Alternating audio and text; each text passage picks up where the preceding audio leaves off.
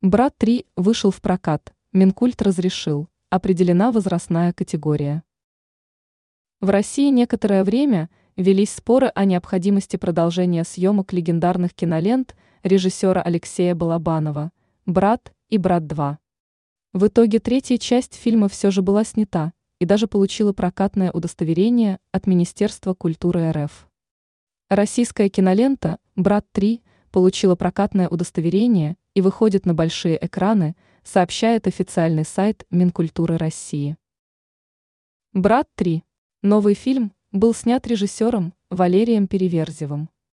Лента выходит на большие экраны в Российской Федерации 17 января 2024 года. Сообщается, что возрастная категория определена как 18+.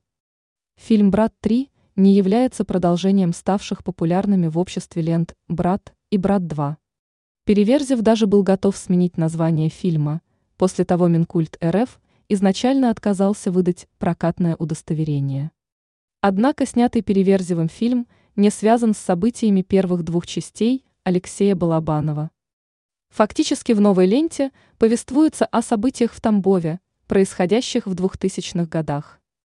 На съемках были задействованы Павел Бессонов и Василий Карпенко, Юрий и Владимир Тарсуевы, Антон Зацепин и Птаха, а также бывший мэр Архангельска Александр Донской. Ранее сообщалось, что после роли черта у Киркорова начались проблемы в личной жизни.